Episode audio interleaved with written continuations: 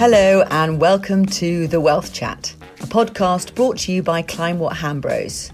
Join me as we dive into the world of wealth together and explore how to simplify life's financial challenges.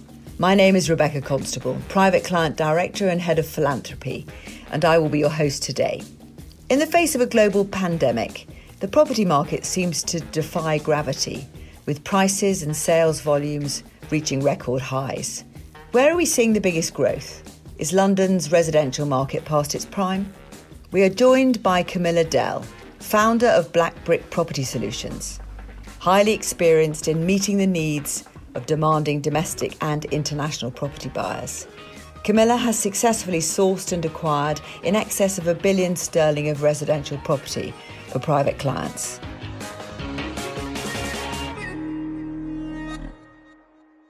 Welcome, Camilla. How are you? Thank you so much for that lovely introduction, Rebecca. I'm very well and very happy to be here with you today. And thanks so much for inviting me onto your podcast. Camilla, it's great. I'm also joined by Paul Kearns, my colleague from Kleinwort Hambros, who heads up the banking and credit solutions. Welcome, Paul. Great to have you on as well. Hi, Rebecca. Thank you. Hello, Camilla. So, Camilla, if we can start, a lot of our clients are entrepreneurial. They've either set up their businesses um, or have sold their businesses or might be thinking about um, starting a, a business. Um, as a female entrepreneur, when you look back to when you founded Black Brick Property in 2007, um, why did you set it up and what were the challenges you've occurred during this time? Lovely question, lovely way to, to begin this. I think I always knew from a very young age that I really wanted to be the boss or be my own boss and I can't really ex- I can't really explain it just wherever I worked I always wanted the top job. I was probably one of the uh, most irritating, annoying employees uh, to work with because I would be the person constantly knocking on the boss's door, going, "I want to be promoted. I want to do this. I can do your job." Um, so I was, I was, I was one of those types, I suppose. So I suppose uh, it was just this drive within me that I was really passionate about business and really, really wanted to do my own thing. And it was a question of getting the right experience and finding my path, really. And I guess that's what's so interesting when you when you talk to other people that have set up their own businesses is everybody has has got a different journey into how they got to where they got to. And my journey, um, it definitely wasn't linear. I definitely think that you can work really hard, but there's definitely an element of luck and timing involved um, in all of these things. And so I started my real estate career working for Foxtons, big London estate agency, back in the day when it was owned by a gentleman called Jon Hunt who for me was a very inspirational figure. It was a privately owned business. Um, he started it from scratch. And I really admired that. And, you know, Foxtons at the time was a very fun place to work, really taught me everything that I know about hard work and routine and being good at sales. It has come up against a bit of a bad rap sometimes, Foxtons, but it was a brilliant place to train and to learn. And so I was there for, for a number of years. But interestingly, I never had a driving license. And this is where I think this element of kind of luck comes into things. So I was never an estate agent. I was never in one of their front offices. Because I didn't have a driving license I couldn't drive around and sell houses, I ended up being hired to work in their head office in Chiswick, a very beautiful building. And I was in what they call their corporate services department. So my role was very much to build relationships with FTSE 100 companies and almost provide a bit of a complimentary free service for high flying executives, high net worths that were looking to either buy or rent property in London. We would give them through the corporate team a sort of a VIP service for free. And I suppose that is where the seed of Black Brick first got sowed for me because I looked at this service and I thought, wow, this is actually something that people should pay for shouldn't be a free service. And I also felt quite restricted that I was only ever able to offer what Foxtons was either selling or renting themselves. I wasn't free to go out into the market and find the best thing for my client. I was very much restricted.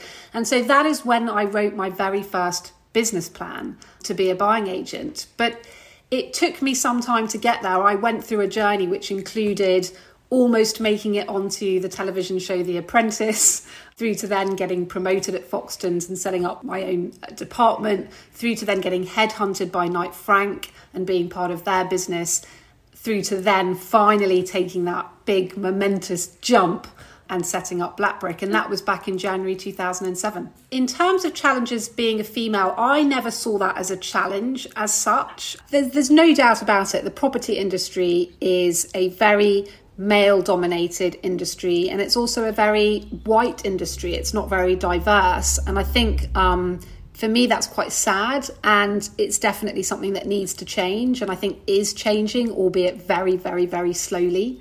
But certainly, in terms of being a woman setting up uh, my own business and whether I found that a challenge, I, I have to be honest and say I didn't. I actually used the fact that I was a woman in the property industry to my advantage because there's so few of us. I think a lot of clients really like to have a female advisor. And so it, for me, it was a point of differentiation. And it was something that I very much used to my advantage. And, and I never I never found it a challenge. Perhaps if we could just turn to the property market now. Um, so, I mean, it always seems to defy gravity. Uh, that's certainly something. Everybody always has a, a view about property as well. It, it, it's very interesting. Um, so, in the last sort of 15 months or so, obviously, we've seen a global pandemic, we've seen the potential of a major global recession, uh, but the property market just still seems to go up. Uh, an observation that we've had is that it is going up outside London. And I suppose the first question I really want to ask is what are you seeing in the current time? Is London getting left behind by more space and a green garden outside London? Or are the prospects for London looking very encouraging? Yeah, I mean, I definitely think that the pandemic has made people reconsider what they want in terms of where they live and how they live. And as a result of that, we have seen a trend towards people moving out of city centres. And this is not just true in London, but also when you look at other global cities like New York, um, this mass exodus, people moving out um, because they want more space, they're having to educate their children at home, they're having to work from home. And obviously, you get more value for money when you start to move out of these big city centres.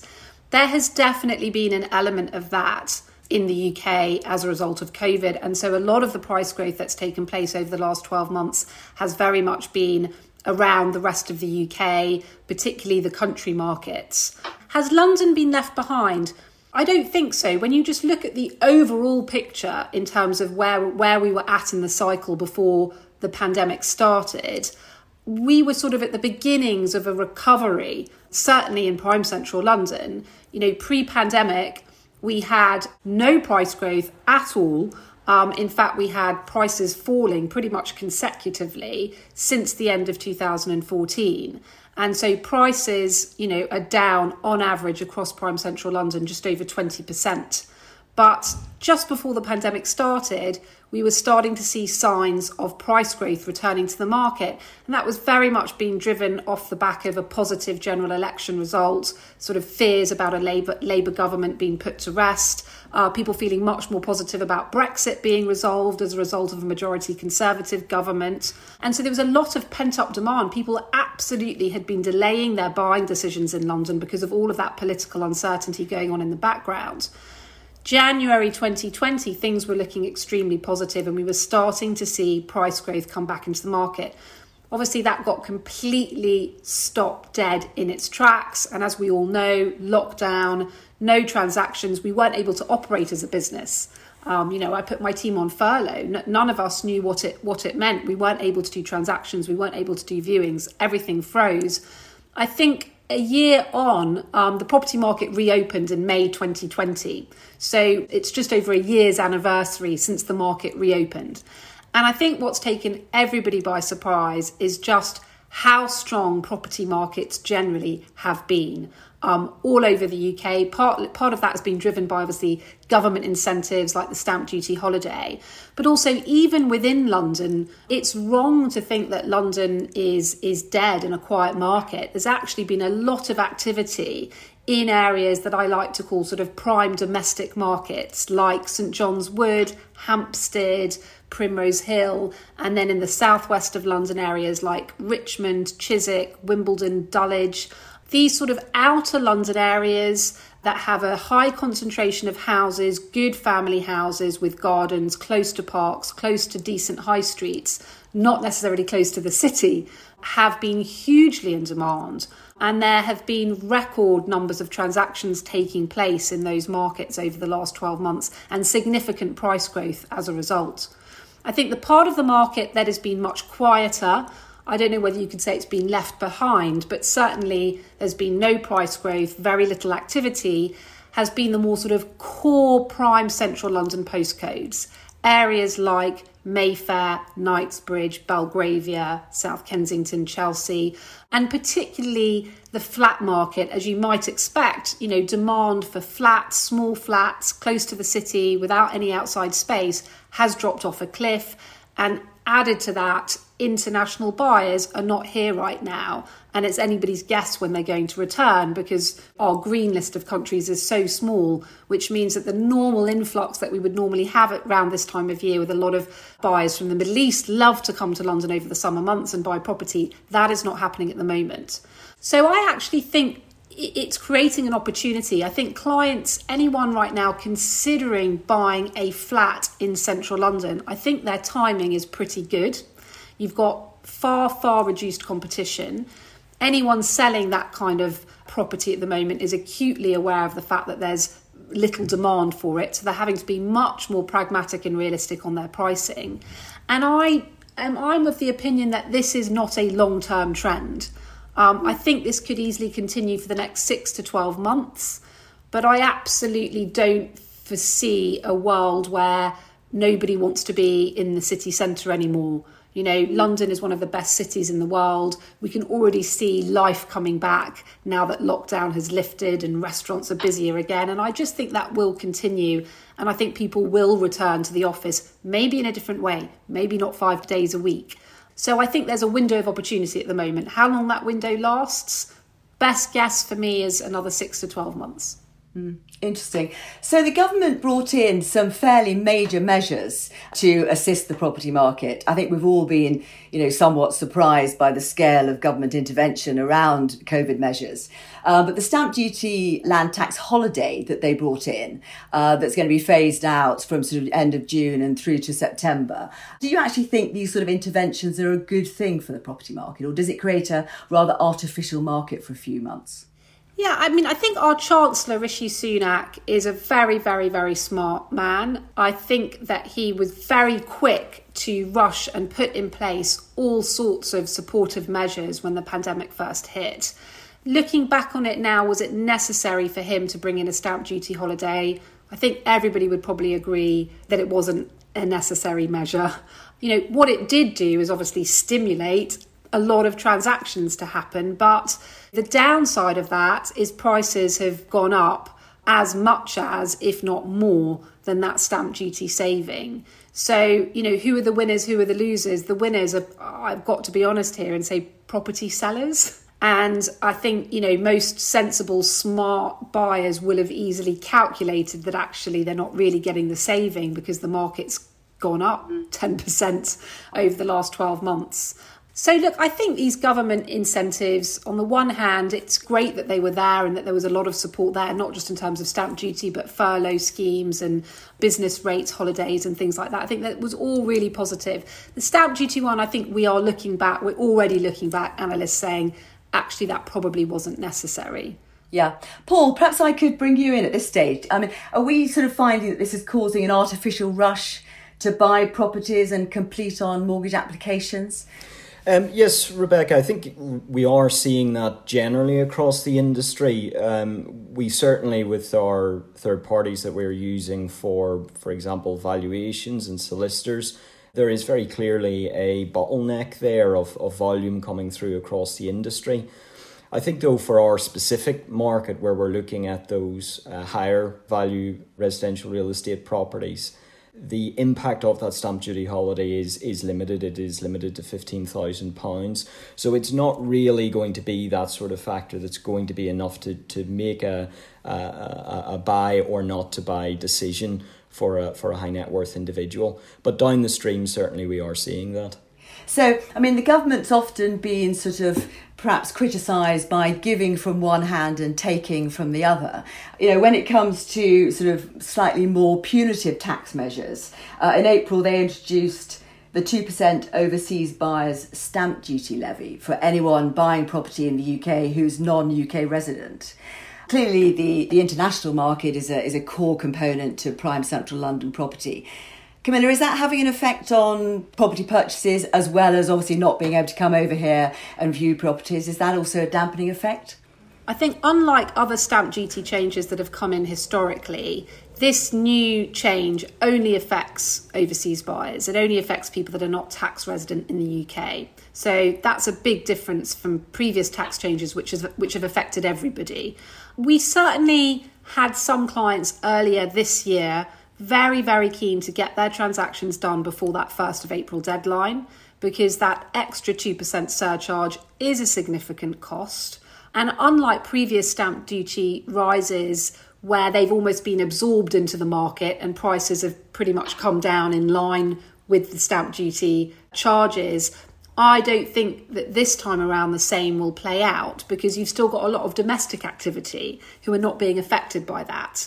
So I think on the one hand, we did see some buyers rush to get their transactions through, willing to fly over and do their quarantine to make that happen. But right now, I think the challenge for overseas buyers is not so much tax, it's they'd actually love to come here and buy something, but they can't get here.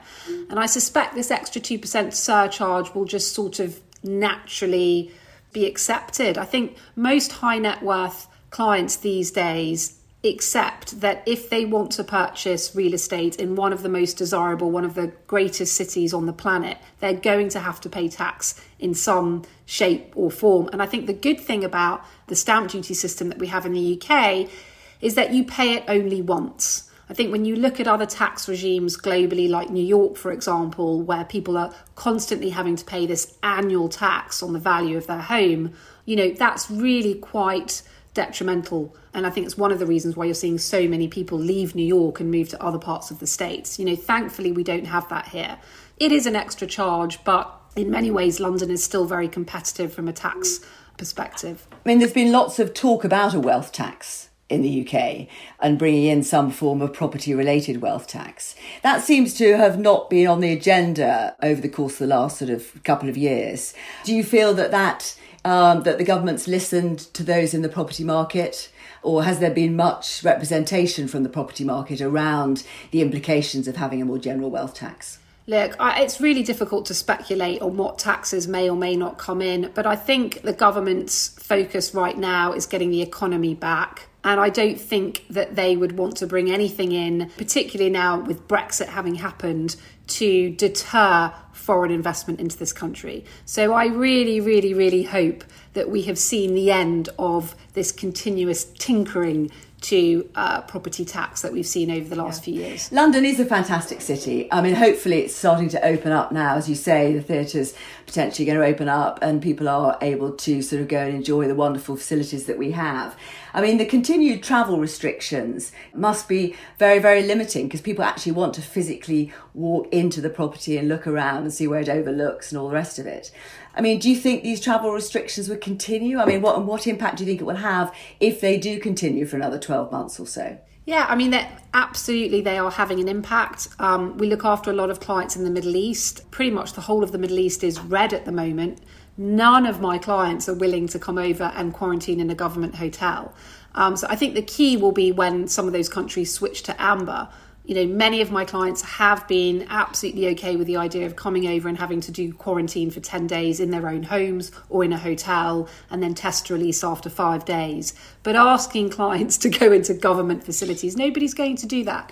So I think the key is, you know, when we start to see less red on our on our list of countries and more ambers, you know, until that happens, international buyers are just not coming through to London at the moment. That that is a fact. But once things do start to ease, and I believe they will, the vaccine program here in the UK is, is going great guns, and, and hopefully the rest of the world will catch up. And I believe in the next six to 12 months, we will see some opening up of travel.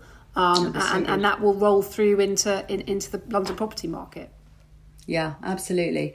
If we can just slightly change tack, uh, as you know, at Kleinwort Hambros, we sort of assist our clients in financing property, either through secured lending against the residential property or other assets that we manage for them.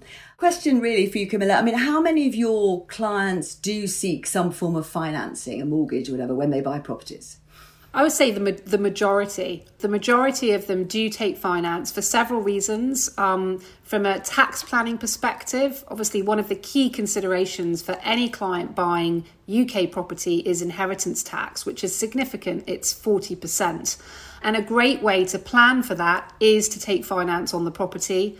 I think a really important thing for clients to be aware of is it's important that they take that finance out when they buy the property. It's no good sort of thinking about that after the event because it doesn't count.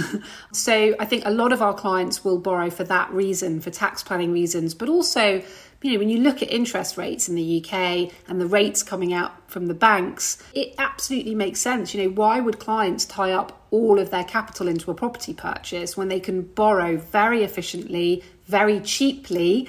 And have their money working hard elsewhere on other investments. So I think for most of our clients, borrowing is an absolute no brainer, and most of them do do it. The exceptions to that are, I think, for investors. Some of our investor clients, when you know you've got to move quickly on a deal because it's a good deal, you know sometimes those sorts of transactions where speed is important need to be done in cash. But you know, for the majority of our clients, and certainly clients buying homes here, they do tend to borrow. Yeah, and interesting, Paul. Um, if I could um, bring you in to the conversation, I mean, how many of our clients, given the fact that we've got such low interest rates, and and you know, we've now, I think people are used to having low interest rates because we've had such a long period, but particularly obviously post COVID when we saw further reductions in rates. Um, how many clients are now looking more at the risk of interest rates rising and perhaps taking out some form of a fixed rate product? Yes, well, really, just to add to, to what Camilla uh, just said there, it is a very large portion of buyers that will be looking for financing, and a lot of that is linked to that low interest rate. But there is a, a second effect here, which is the central banks providing easing through other channels, namely quantitative easing and their, their asset purchase programs.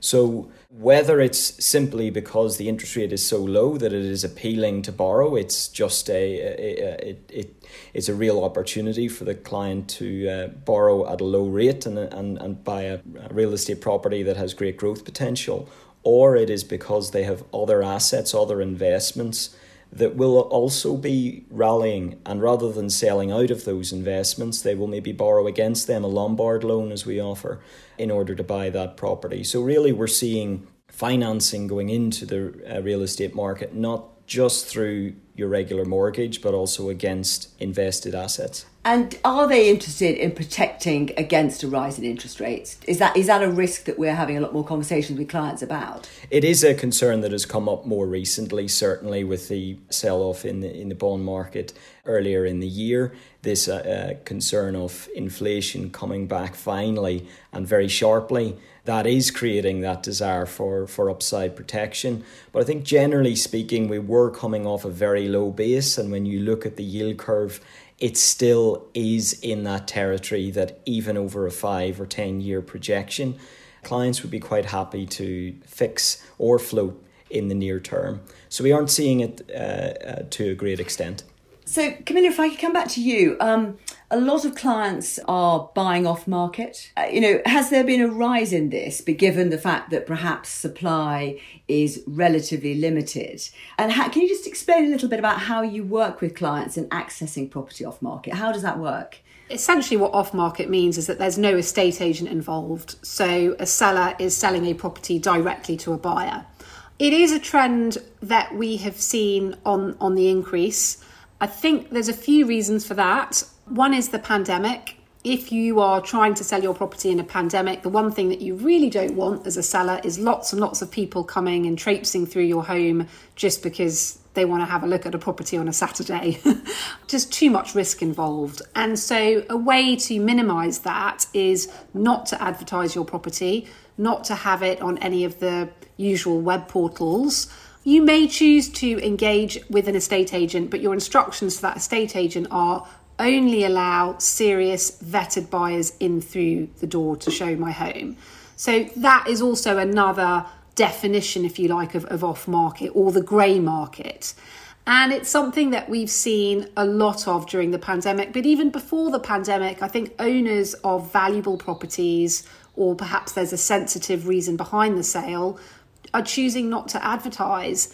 And I also think, as a seller, if you're selling something very desirable, very prime, you don't need to advertise in order to sell your property to, to the right buyer at a great price. So there's all sorts of reasons why things are off market.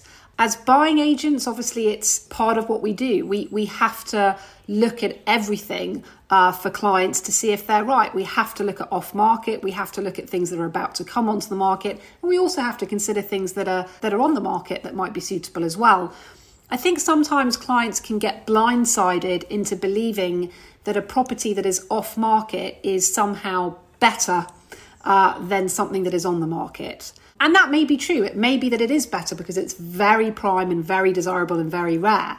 I think the danger sometimes with off market is sometimes you're dealing with a seller that's not actually really committed or serious about a sale. That's one danger factor to be aware of. And I think the other danger factor to be aware of is that the property won't have been market tested in the same way that a property that's on the market will have been. And so you've got to be prepared as a buyer to pay a premium in order to secure an off market property. And sometimes that premium will be worth it. If that is the house that you want on the road that you want, and those houses only come up for sale once every 20 years, it's probably a premium that you're going to be comfortable with and happy to go ahead with.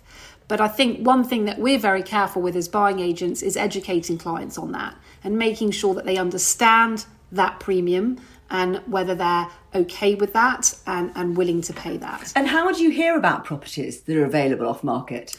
A number of a number of ways. Um, contacts um, our relationships with with agents means that they will naturally come to us first when they are instructed on things quietly because they know that we represent some of the best buyers in the market so that does get us very early access but we're also very creative when we're searching for clients. We, we had a client recently looking for a, a home in Dulwich, and there was absolutely nothing on the open market in Dulwich.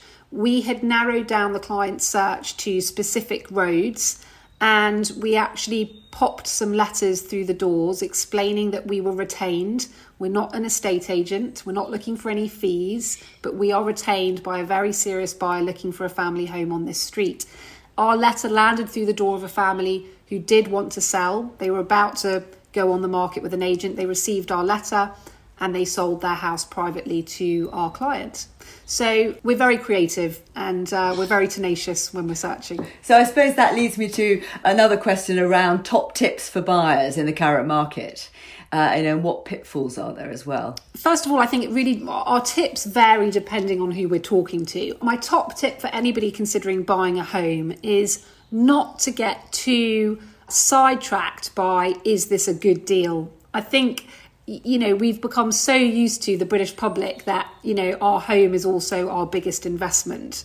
And that's fine to a certain extent, but I think when that just completely overtakes and dominates everything else, you can end up buying something that actually you're just buying it for the wrong reasons. And I fundamentally believe that if you're buying something because it's a home, first and foremost, has to be is this the right home? And is it going to suit me for the foreseeable future, the long foreseeable future? I think another factor to consider these days is that the costs of buying have considerably gone up. So, moving is not something that you want to do very often. So, getting it right is super, super important. And, you know, not getting too sidetracked by value when you're buying a home. It's got to be much more about is this the right home for you for the foreseeable future? I think for investors, obviously, it's almost the reverse. You know, don't buy something because you fall in love with it. You know, actually, do the numbers stack up? Is this going to be a good investment? Is it going to rent easily? And I think the rental market is very interesting at the moment because it has suffered hugely as a result of the pandemic. Rental prices are down 15, 16% in central London over the last year. And so, if you're looking to enter the market as a buy to let investor, you've got to be really sure about your numbers and realistic rental values, not what things were renting for a year ago, because the market has completely changed over the last 12 months. And the agent that you're buying from is not going to necessarily tell you that. so I think, you know, for investors, doing your numbers, doing your homework, and being really sure about rental values is probably the most important thing to get right at the moment. And why have rental values fallen by 15%? Is it because uh, a lot of employees were moving out of London because they were furloughed and they're now gradually coming back, or perhaps not so many are coming back? What's been the driving force? Was the London rental market overvalued, overpriced? Yeah, I think probably the, the, the rental market was was at a peak anyway, and so part of the cycle would have meant that we would have seen some price falls anyway. But I think it's a combination of things. I think the stamp duty holiday meant that a lot of people in rented really wanted to just then get on and buy.